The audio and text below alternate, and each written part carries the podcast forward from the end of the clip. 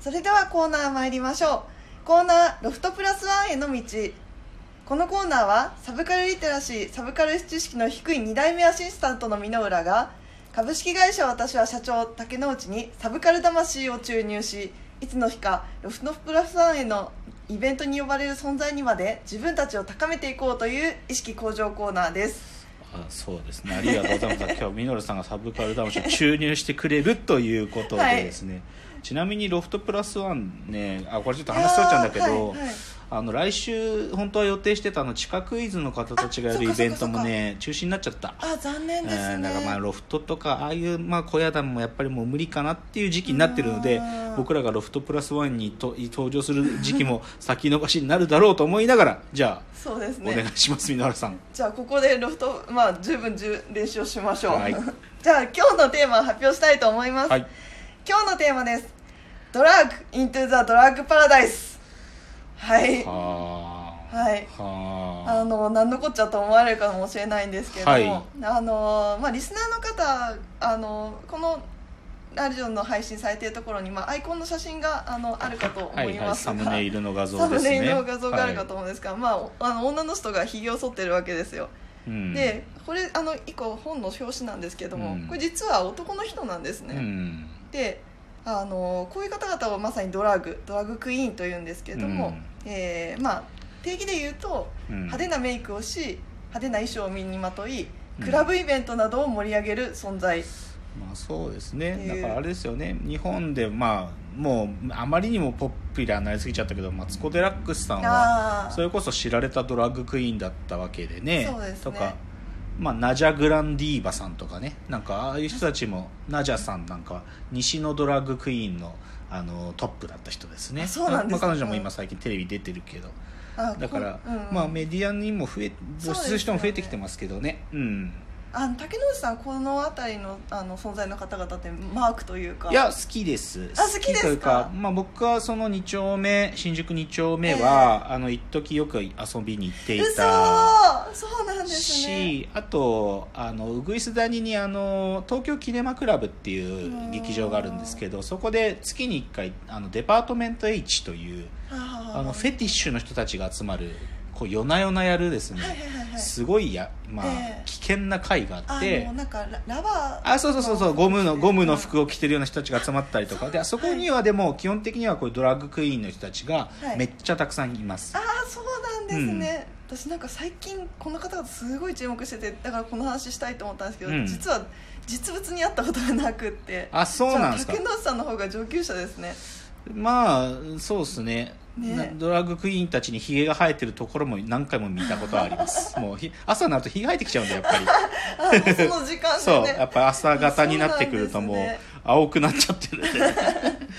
浮いてきちゃってるっていう、えー、はい。えー、じゃあそのですねその方々何するかというとそのメインのパフォーマンスはあのリップシンクといって、まあ、うん、要はリップのシンクロナイズつまり口パクですよ、はい、じゃそれもご覧になったことは？あでもクラブとかではやってる。あそうなん、ね、うん、やっぱり、うん、目立つ人目立つからねやってる、うん、あいいな。じゃあまあそその話なんですけれども、うんまあ、これちょっと話そうと思ったきっかけがありまして、えーまあ、56回前前回の放送ですね、はい、で竹野内さんが、えーまあ、広角機動隊の特集だったんですが、はい、えー、その、えー、最後にヒーロー DNA っていうもののあの解説をなさったんですね、うん、まあ、その遺伝子の中で98%はジャンクだっていうふうに言われてる中で、うん、それがすごく役に立つものだっていうヒーロー DNA っていうものがその中に隠されてると。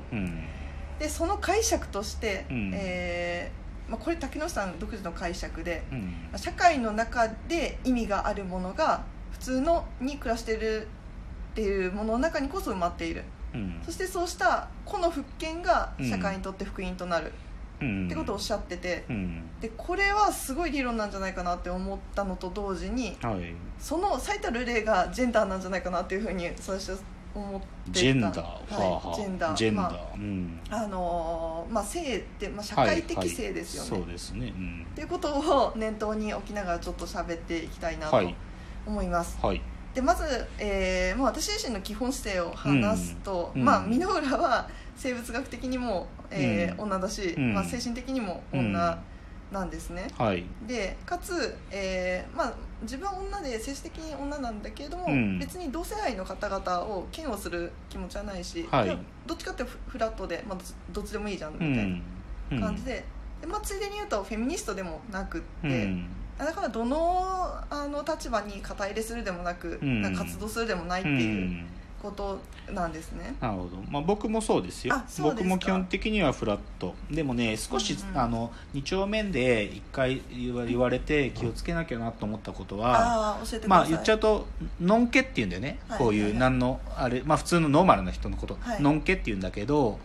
のんけがねなんかこう興味本位で2丁目くんのあんまり嬉しくないんだよねって言われちゃったことある。でそれはなんかフラットな立場って言いながらもなんかどこかなんかそののんけである自分を忘れてねなんかそういうところに興味本位でホイホイ行くことを快く思わないそのゲイの方がいたりとか、まあそういうおかまさんたちがいるんだなってことは結構ちょっと心に留めているかな。いやそれすごいわかります。なんで竹野さんがそれじゃあ最初にあのそういう場所に、世界に行った時はどういう姿勢で行かれあいやもうでもいやいやもう本当に興味だよ。興味。うんとねどっちかっつうとねある時ね、はい、いやこれ僕の話になっちゃうけどな。あのね、はい、なんか同級生がね、はい、あのその時ねうちに泊まりに来た時あった男が、えー、でへ寝るとこねえって言うから、はい、ベッドで2人で寝たんで男で。である日ねその男が僕にね、はい、違う寝返りを打って僕の同級生の友達がね、はい、僕そいつは寝てんだよ、はい、寝て寝相が悪くて僕にガッて捕まってきたの、はいはいはい、その時強烈な怖さを感じたけ僕は。怖いと思って。怖いか。そうでなんかなんか言っちゃうと男に襲われるってこういうことなのかなと思ってっていうのでなんかでそれはある意味での身体、えー、体のなんかこう屈強さがそう思わせるのかなと思ってでだけどそのおかまさんたちにおかまさんたちってあのスキンシップ、あのフランクだから抱きついてくれた時に怖いと思うのかなってことがまず知りたかった。あなるほど。っていう興味があって行ってみて、そしたらねそんなに怖くなかった。あじゃあ違うんですね。しかし、しかし、ある時僕に本気になったおかまさんがいてあそうなんだ。あなたすごい可愛いわねっつって別れ際階段で、肩ガッて掴まれてキスされそうになった時があって 超怖かった。もうガチッとでかい手で肩掴まれた時は逃げられないって思って怖かった。っていうちょっと僕のエピソード、うん、それあの女の人にそういう同じことされてるのとまた違う。いや全然ねもう全く違う。もうその手のでかさとにかく。怖っと思った、うん、あそういうなんか身体的なのがあるんですね、うん、そうなんだ。なんかそうなんですね。私も、うん、ちょっとわからん、うん、どうそれ同性でそういうことがないのでわからないんですけど、うん、まあ、そういうふうに私もなんかフラットなんだろうなっていうふうに思うんですけど、うん。はい、なんとなくその中性美中性的な美っていうのにすごいなんか畏敬の念すら感じるのがずっとあったんですね、うん、でまあ最近で言うと竹野さんもご覧になったっておっしゃった、うん、あのネットフリックスのはい、あのオリジナル作品の「義理恥」ありましたね、はい、あれで、まあ、談笑の方が出てくるんですけど、うん、ロドニーっていう役が出てきて、うん、あの人があのー、登場人物の中で一番なんか素敵だなっていうなんかガッと心をつかまれる、まあ、かっこいいよね。かっこいいですよねすごいあって、いやこれは何だろうってずっと。なんか日本系のにまあハーフだよね、ね、ハーフの男の人ですごい顔立ちもかっこよくてね。そう。で身のこなしも素敵で。そうだね。うん、うん、っていうことがあって。でなんかそのなんかフラットだなって思ってたんですけどそういう、うん、なんだろう中性的な美っていうものにすごいなんかあの恐れおののいていて、うん、もうこれは何だろうっていうふうにずっと考えてたんですけども、うん、なんかそのまあ答え先に言っちゃうとその男女ってあの、まあ、その身体として持ってるっていうよりかは社会から突きつけられた男女ままさにジェンダーですよね、はい、っていう規定をそういう人たちは、まあ、軽やかに自分から超えてしまって、うん、あるいは逆手にとってでその美しさをそのまた身体で表現するっていうそういうのが素敵だなっていうふうにのがあります。うん、でその最たる例として、うん、あの最近あのドラッグクイーンっていうものの存在が気になるっていうところなんです。うん、っていうのがあって、まあ、この方々はそのなんかそのあのなんて言うんでしょうかね。もう自分の持ってるものは何でもよくって、うん、そのあの肌の色もその体型も何でもいいし、うん、っていうのももう不問にしてしまうしで社会の目っていうのはもう裏覆してなんぼかつそれをまた自分で更新しちゃうっていう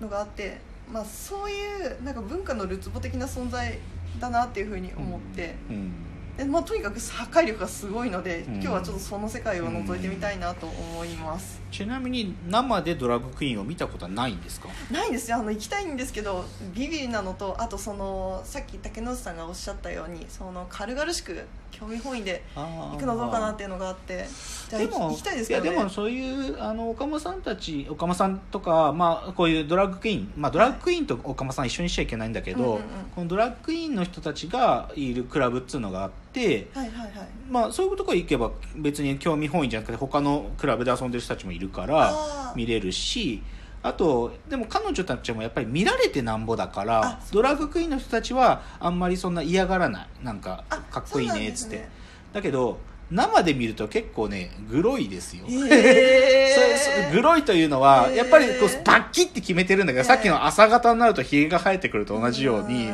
その目の部分とかめっちゃやるわけじゃん。もう言っちゃえばなんかもう、おしなんか石膏みたいになってるわけよ。とかを近くで見ると結構すごいなと思いますああでもねそれ込みで私興味ありますね、うん、例えばこれ写真集なんですけど、うん、もうなんか半分、はい、この人の部分が見えちゃって、なるほどですね。うん。まあ今日はじゃあ、うん、作品ベースでそれを見ていきたいと思います、はい